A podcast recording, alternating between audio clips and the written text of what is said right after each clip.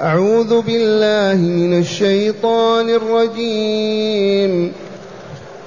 قال فمن ربكما يا موسى؟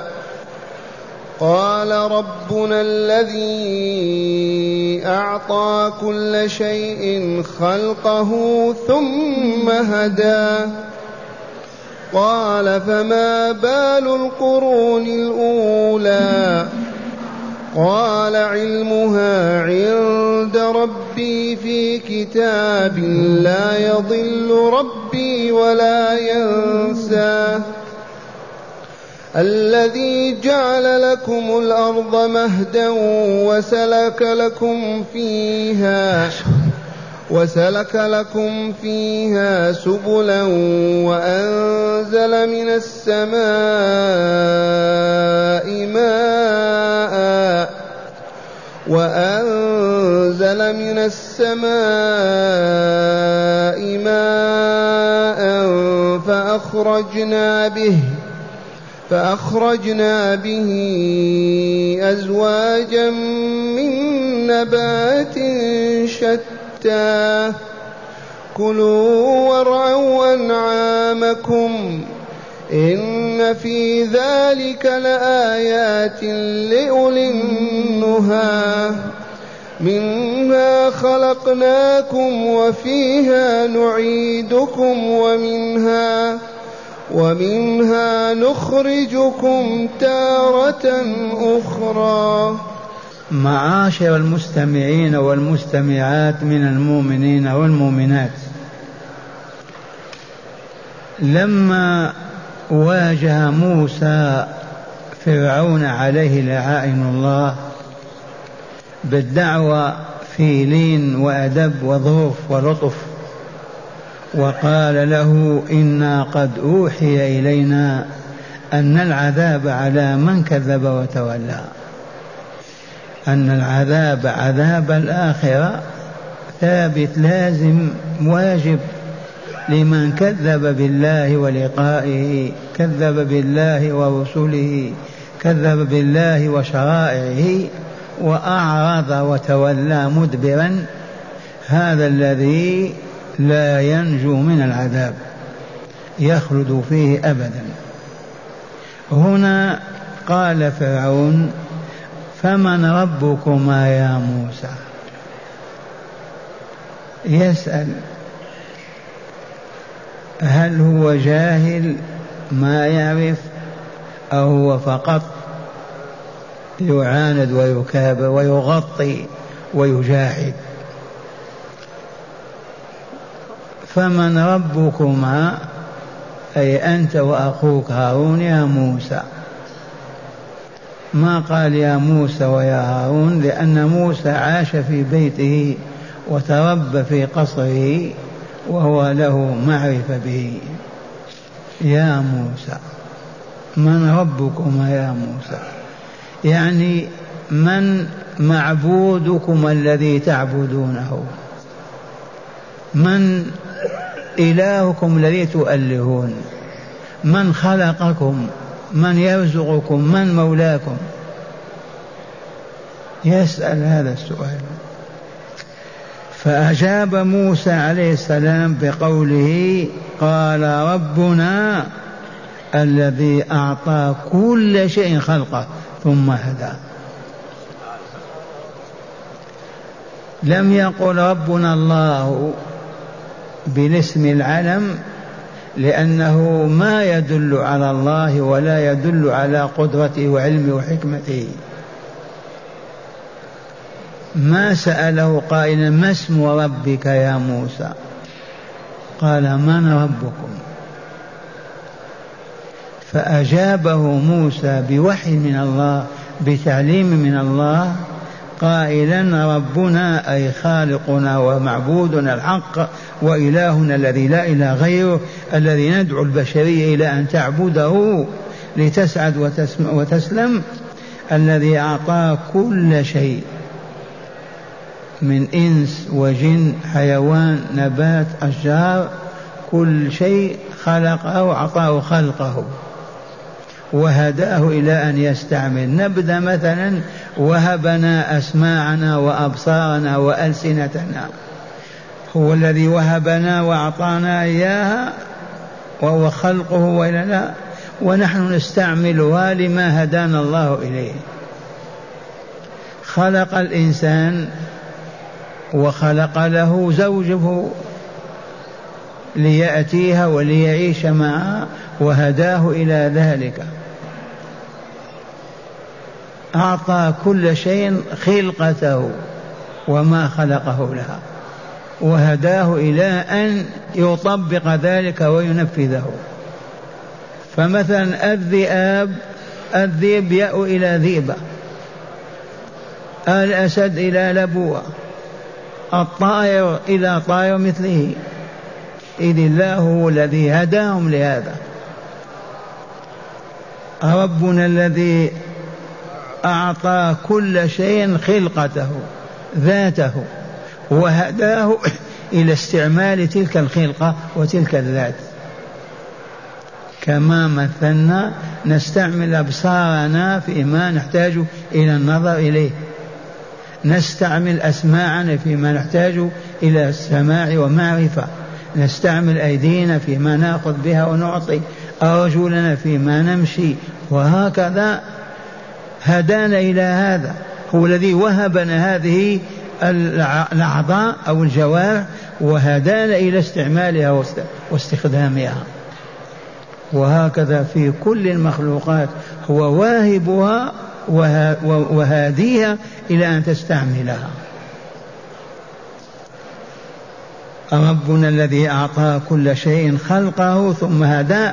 وهذا هو رب العالمين رب موسى وهارون ورب فرعون والأولين والآخرين. بهذا يعرف بصفاته لا باسمه. ما قال ربي الله بل ربي الذي خلق كل شيء وأعطى كل شيء ووهب كل شيء. هنا قال فرعون فما بال القرون الأولى إذن؟ يعني عليه لعين الله ما حال عاد وثمود ومن قبلهما ومن بعدهما. وما أراد بهذا إلا أن يصرف موسى عن الدعوة. أراد أن يصرف موسى عن دعوته إلى التوحيد إلى أن يعبد الله إلى أن يستقيم على منهج الحق إلى أن يرفع أذاه وظلمه على بني إسرائيل. قال فما بال القرون الأولى؟ خبرنا عنها حدثنا عنها. ما أحوالهم؟ وهنا لطيفة لا تأتي في الشرح. هذا من باب من حسن إسلام المرء تركه ما لا يعنيه ما من حق فرعون أن يقول هذا القول ما الفائدة منه؟ هو يدعى إلى أن يعرف الله ليعبده ولينجو ويكمل ويسعد. يصرف موسى عن هذا التوجيه هذه الدعوة ويقول ما بال الأقوام السابقة؟ ما أحوالهم؟ وهذا يوجد بين الناس ولهذا وضع النبي صلى الله عليه وسلم قاعدة وهي من حسن إسلام المرء تركه ما لا يعنيه ما يدلك على حسن إسلامك أنك ما تلتفت إلى ما لا يعنيك. من حسن إسلام المرء تركه ما لا يعنيه الذي لا يعنيك بأن يحقق لك درهما لمعاشك ولا حسن لمعادك اشتغل عنه وانصرف وأعرض عنه. لا تلتفت إليه.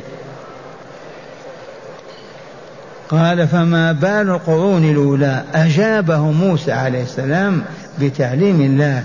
فقال علمها عند ربي. أحوال الأمم السابقة علمها عند الله عز وجل ما عندي أنا. لا تسألني هذا السؤال. نحن ندعوك إلى أن تؤمن بربك وتعبده لتنجو من هذه المحنة وعذاب الدار الآخرة. ندعوك لتخفف من ظلمك وشدتك. تصرفنا عن هذا إلى هذا. أجابه موسى بقوله علمها عند ربي في كتاب ألا وهو كتاب المقادير اللوح المحفوظ. أحوال تلك الأمم من شقاوة وسعادة موجود في كتاب عند الله مكتوب. في كتاب عند ربي لا يضل ربي ولا ينسى لا يخطئ ولا ينسى. وفيه لفتة إلى الإيمان بالقضاء والقدر. تقرير الإيمان بكتاب المقادير.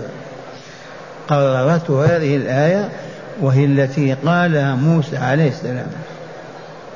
لا يضل ربي ولا ينسى. في كتاب لا يضل ربي ولا ينسى علم هذه الأمم وأحوالها عند الله في كتاب المقادير. وهنا لطيفة أخرى وهي أن الكتاب ضروريه للعلم. شرعت الكتابة وأذن الله فيها وعلم الناس ودعا إليها الرسل وعلى رأسهم نبينا صلى الله عليه وسلم وإن نهاهم عن الكتابة في الأيام الأولى خشية أن يختلط القرآن بالحديث. بعد ذلك أجاز لهم فالعلم يحفظ بالكتابة وإلى الآن من علم شيئا يكتبه فإنه لا ينسى ولا يضله. فمن استطاع أن يكتب العلم والحكمة إذا علمها سمع بها يكتبها خير له حتى لا ينساها. وهذا الله عز وجل الذي لا يضل ولا ينسى. كتب أعمال الخلق وأحوالهم ومقاديرهم في كتاب. فلنأتسي بالله عز وجل. في كتاب لا يضل ربي ولا ينسى. ثم أخذ يبين الله بصفاته صفات الجلال والكمال العظمة والقدرة الرحمة والحكمة. فقال موسى الذي جعل لكم الأرض مهادا. قراءة نافع ومهدا قراءة حفص. جعل لكم الأرض مهدا ممهدا مبسوطا. من فعل هذا؟ هل البشرية هي التي مهدت الأرض وبسطتها ونصبت عليها الجبال؟ الجواب لا والله. الجن فعلوا هذا والله ما يقدرون عليه. فالذي جعل الأرض مهادا الذي جعلكم الأرض مهادا وسلك لكم فيها سبلا هو الله ربي الذي ندعوك إلى عبادته. أنت تسألني عن الله هذا هو الله. هذه آياته الدالة عليه الموجبة للإيمان به وحبه والخوف منه وطاعته. الذي جعل لكم يا بني الناس فرعون وغيره مهدا وسلك لكم فيها سبلا طرقا في الشرق والغرب في كل مكان في كل إقليم في كل بلد طرق نسلكها. من جعل هذا؟ الله. وأنزل من السماء ماء ماء المطر. ينزل من أين؟ من السماء من فوقنا. أين يتكون؟ كيف يتكون؟ لا تسأل عن هذا. العبرة أن ترى الماء العذب الفرات ينزل من السماء لتحيا به الأرض والخليقة. أما عوامل كيف تكون لا قيمة لها. شاهد آية الله في هذا المطر الماء العذب ينزل على الأرض فتنبت النباتات وتأكلها الحيوانات ويأكل الإنسان من الزرع وغيره فتعيش البشرية على هذا الماء. من فعل فرعون هو الذي ينزل الماء هذا؟ آلهتهم الباطلة أصنامهم وأحجارهم وتماثيلهم. الجواب لا لا. هذا هو ربنا. يا من يسألنا عن ربنا. ربنا الذي جعل لكم الأرض مهدا وسلك لكم فيها سبلا وأنزل من السماء ماء فأخرجنا به. هذا كلام الله. فأخرجنا به أزواجا من نبات شتى أنواع من نبات مختلف الألوان من الرمان إلى التفاح إلى العنب إلى التمر إلى إلى إلى إلى البر إلى الشعير إلى الذرة قل ما شئت. أزواجا من نبات مختلفة كثيرة. من ينبت النباتات يرحمكم الله. هذه البذرة الميتة. تدفن في التراب كيف تحيا؟ وتصبح سنبلة تحمل البر. الغصن من الشجرة الفسيلة من النخلة من يحييها؟ بأيدينا نحييها نحن؟ الله الذي يحييها. إذا فأخرج فأخرجنا به أزواجا أنواعا من نبات شتى كلوا وارعوا أنعامكم. كلوا مما تنبت الأرض بهذا الماء المبارك الطيب. وارعوا أنعامكم إبلكم وبقركم وأغنامكم. رعي الغنم في إيش؟ في الزرع وإلا في النباتات؟ في النباتات. من أين هذه النباتات؟ من أنبتها؟ في من يقول عيسى أو أمه أو زيد وفلان وفرعون لم يقل أحد إلا الله فقط. فأخرجنا به أزواجا من نبات شتى كلوا وارعوا أنعامكم. تعرفون الأنعام وإلا لا الإبل والبقر والغنم؟ ارعى وارعى بها هناك. إن في ذلك لآيات. في هذا الذي سمعتموه إنزال الماء من السماء. إنبات النباتات وإخراج هذه أنواع الثمار هذا فيه آيات علامات. دائما نقول الآية معناها العلامة الدالة على الشيء. هذه آيات تدل على الخالق على الرب رب موسى وهارون الذي يسأل عنه فرعون. آيات علامات. تدل على الخالق الرازق المدبر العليم الحكيم. كل ذرة في الكون تدل على خالقها. مستحيل أن يوجد شيء بدون موجد. من أوجد هذه الكواكب؟ من رفع هذه السماوات؟ من أوجد الشمس والقمر؟ من أوجد آدم وذريته؟ الجان وأولاده؟ الحيوانات ومن في من يقول غير الله؟ إما أن يقول ها لا يدري لجهله أو يقول الله. غير هذا ما في. ما كان المشركون في مكة يقولون اللات أو العزى هي التي تمطر الماء من السماء والله ما قالوها ولن يقولوها أبدا. والنصارى الآن يقولون عيسى هو الذي ينزل الماء من السماء وينبت النبات؟ لا والله. كلوا وارعوا أنعامكم إن في ذلك لآيات لمن لأولي النهى والنهى جمع نهيا والنهية العقل. أصحاب العقول هم الذين يشاهدون هذه العلامات فيعرفون بها خالقها وموجدها. أما الذين لا نهي لهم ولا عقل يعقلهم دون الباطل والشر والفساد ما يعرفون هذا ولا ينتهون إليه. إن في ذلك لآيات أي في هذه المخلوقات علامات تدل علامة على وجود الله وأنه رب الأولين والآخرين رب العالمين يملك كل شيء يحيي ويميت يعطي لا إله غيره ولا رب سواه أبدا. وكل من ادعى ألوهية ربوبية فهو كذاب مفتري كفرعون وغيره. ثم قال تعالى منها أي من الأرض. خلقناكم يا بني آدم وعلى رأسهم فرعون الذي يدعي الربوبية. أنت مخلوق من الأرض.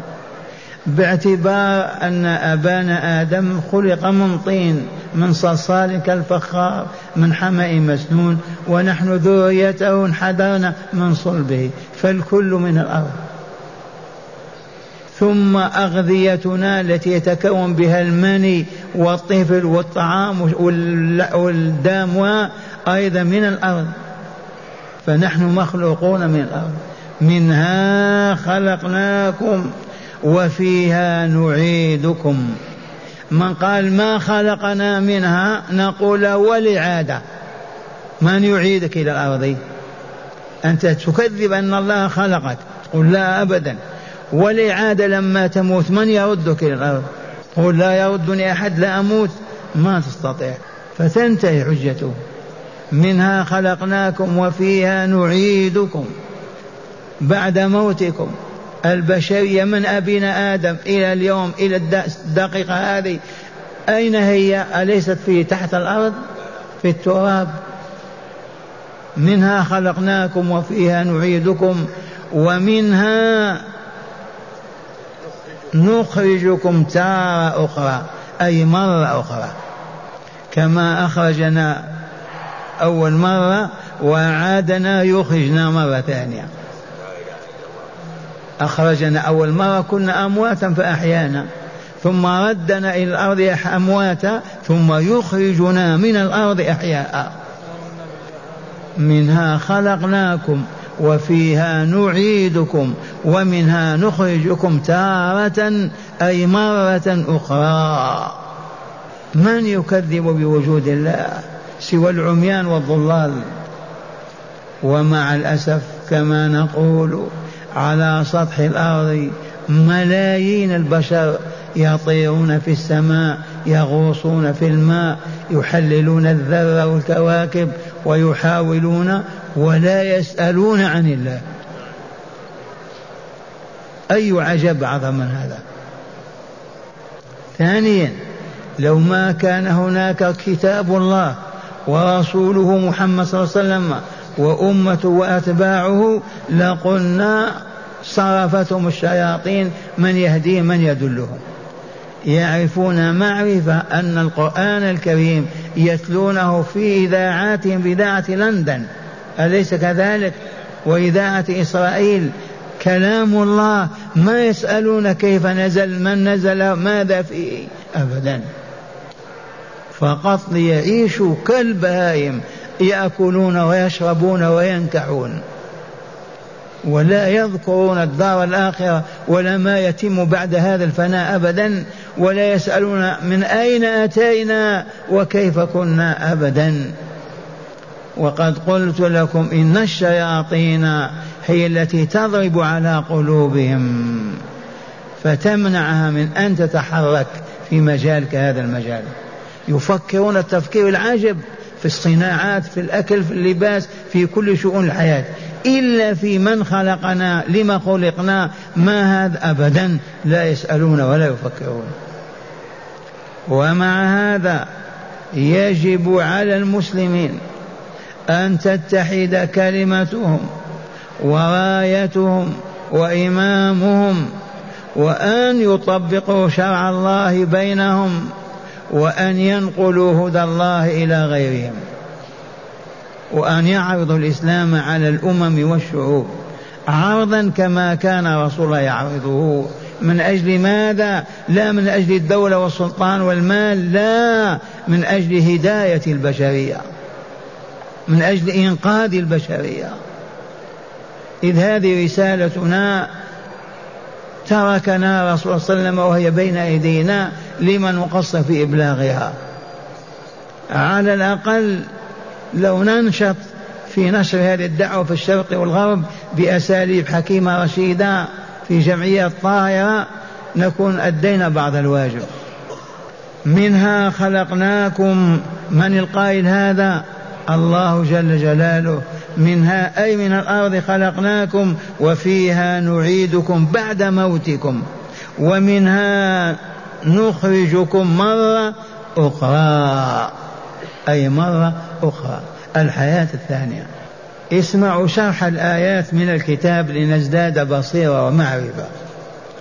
معنى الآيات السياق الكريم في الحوار الذي دار بين موسى عليه السلام وفرعون وإلا لا؟ ما دار بالأمس حوار بينهم؟ واليوم كذلك. الحوار الذي دار بين موسى عليه السلام وفرعون إذ وصل موسى وأخوه إلى فرعون ودعوا ودعوه ودعواه إلى الله تعالى ليؤمن به ويعبده وبأسلوب هادي لين كما امرهم الله تعالى بذلك. فقال له والسلام على من اتبع الهدى. إنا قد أوحي إلينا أن العذاب على من كذب وتولى. ولم يقول له لا سلام عليك ولا أنت مكذب ومعذب. لا. وهنا قال لهما فرعون ما أخبر به تعالى في قوله؟ فقال فمن ربكما يا موسى؟ فمن ربكما يا موسى؟ أفرد اللعين موسى بالذكر لإذلاء لإدلائه عليه بنعمة التربية في بيته. ولأنه الرسول الأول قبل هارون. فأجابه موسى بما أخبر تعالى به بقوله ربنا الذي أعطى كل شيء خلقه ثم هدى. أي كل مخلوق خلقه الذي هو عليه متميز به من شكل ولون وصفة وذات ثم هدى الأحياء من مخلوقات إلى طلب رزقها من طعام وشراب وطلب بقائها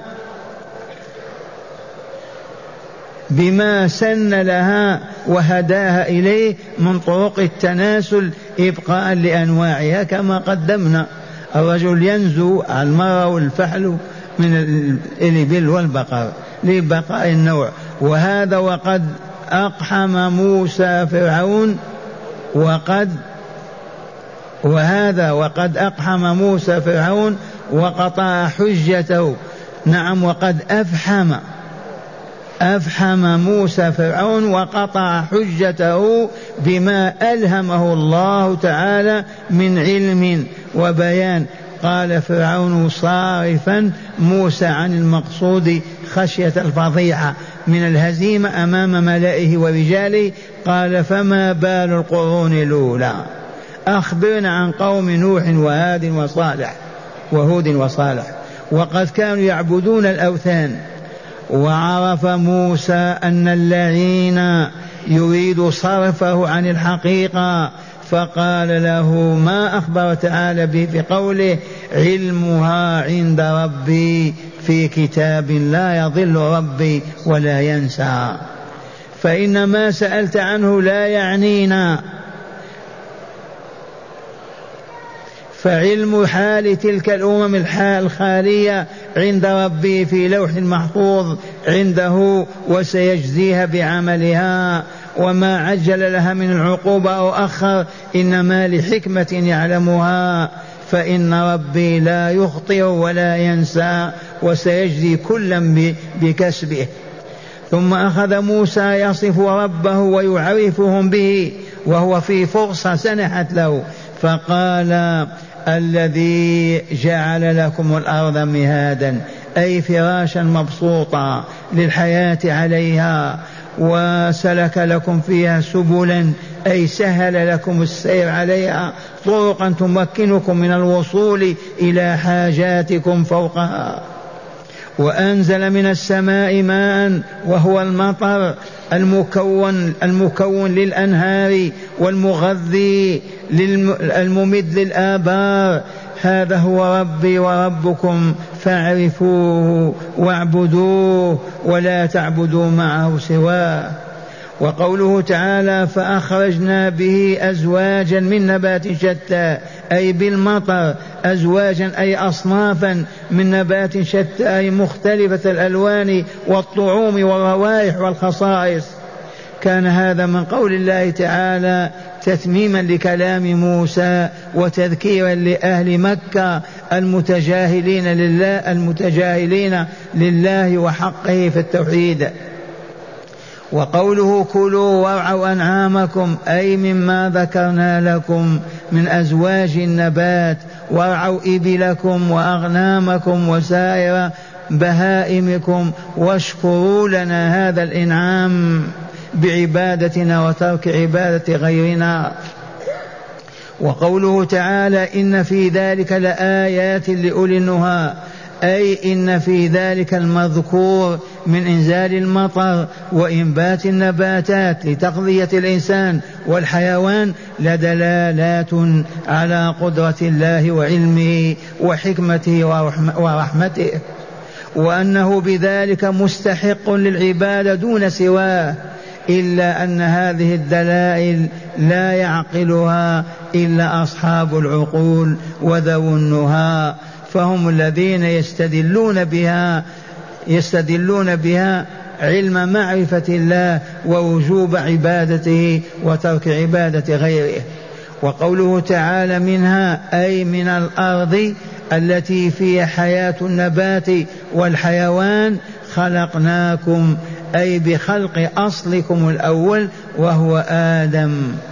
وفيها نعيدكم بالموت فتقبرون فيها ومنها نخرجكم تارة أخرى أي مرة أخرى وذلك يوم القيامة. إذ نبعثكم من قبوركم أحياء للحساب والجزاء بالنعيم المقيم أو العذاب المهين. بحسب صفات نفوسكم طاهرة أو خبيثة. قد أفلح من تزكى وذكر اسم ربه فصلى. قد أفلح من زكاها وقد خاب من دساها. بحسب صفات نفوسكم فذو النفس الطاهرة ينعم وذو النفس الخبيثة من الشرك والمعاصي يعذب. هذا ومع هداية الآيات. بسم الله والحمد لله. من هداية الآيات أولا تعيين إجابة السائل ولتكن بالعلم الصحيح النافع. من هداية الآيات يتعين على أحدنا إذا سئل من قبل سائل أن يجيبه. ما سأل موسى؟ فرعون أجاب موسى. سأل فرعون موسى أجابه. في هذه الآية من هدايتها يتعين الإجابة عن كل من يسأل. فإن علم قال وإن جهل قال الله أعلم. قاعدة عامة. فاسألوا أهل الذكر إن كنتم لا تعلمون. فإن كانوا لا يجيبون كيف نسألهم؟ تعينت الإجابة. نعم. ثانيا تقرير مبدأ من حسن إسلام المرء تركه ما لا يعنيه. كما قدمت لكم هذا الحديث من أصح الأحاديث. من حسن إسلام المرء تركه ما لا يعنيه. من أين أخذنا هذا من الآية؟ فرعون يسأل عن عاد وثمود وصالح ونحن نطالب بأن يؤمن الآن ويعبد الله عز وجل. يصرف موسى عن شيء إلى آخر. إذا من حسن إسلام المرء تركه ما لا يعنيه الذي ما يعنيك ما يحقق لك حسنة ولا درهما لا لمعاشك ولا لسعادتك في الآخرة اتركه. ومن هنا الأغاني والأضاحيك واللهو واللعب كل هذا باطل. هذه قاعدة عامة. حتى الكلام لا نتكلم إلا بما يعنينا. إذا ما يحقق لنا حسنة ما نتكلم. إذ نهينا عن اللهو والباطل وإلا نعم. ثالثا تنزه الرب تعالى عن الخطأ والنسيان. تنزه الرب تبارك وتعالى وتقدسه عن الخطأ والنسيان. الله ما ينسى والله ما ينسى والله ما يخطئ والله ما يخطئ أبدا. لو كان يخطئ وينسى ما قامت الحياة ولا استمر الوجود ولا ولا أبدا ولكنه منزه تمام التنزه عن الخطأ والنسيان. لا يخطئ أبدا ولا يضل ولا ينسى. وهذه المخلوقات كلها علمها عنده مدون مكتوب في كتاب. دليل هذا دليل القضاء والقدر. نعم. رابعا الاستدلال بالآيات الكونية على الخالق عز وجل وقدرته وألوهيته. نعم من هداية الآية. أننا نقول لعقلاء البشر يا بشر انظروا إلى هذه الأكوان.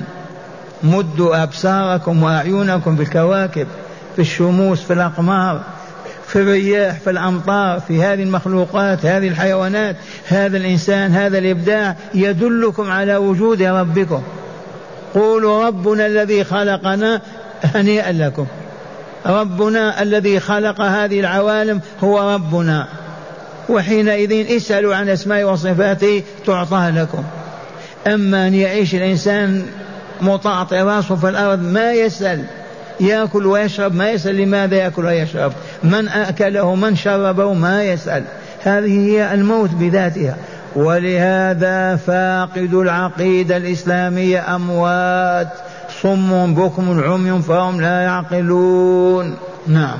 خامسا احترام العقول وتقديرها لأنها تعقل صاحبها دون الباطل والشر. معلوم احترام العقول.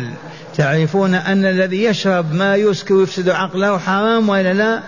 الحشيشة الشيشة كل ما يفسد العقل السحر كذا محرم لأن العقل جوهر به الحياة فإذا فقد الإنسان عقله هبط انتهى أمره. فكل ما يضر بالعقل حتى من الكذب والافتراء. يفسدون عقول الناس بالأباطيل والادعاءات الكاذبة. كل ما يضر بالعقل فهو محرم ممنوع لأن العقل جوهر الحياة. بدونه ما تعرف الله ولا تعبده. أعيد النص. قال احترام العقول وتقديرها. لأنها تعقل صاحبها دون الباطل والشر. نعم وسمي العقل عقلا لأنه يعقل صاحبه بالحبل. يقدم على الباطل والشر سمي العقل عقلا لأنه يعقل صاحبه ويكفه عما هو فيه أذى له ولغيره. نعم. سادسا وأخيرا تسمية العقل نهية لأنه ينهى صاحبه عن القبائح. لما سمي العقل نهيا لأنه ينهى صاحبه عن فعل المحرمات أو المفاسد والمضار سمي العقل نهيا لأن النهي هي العقل. وسمي العقل نهيا لأنه ينهى صاحبه عما يؤذي ويضر.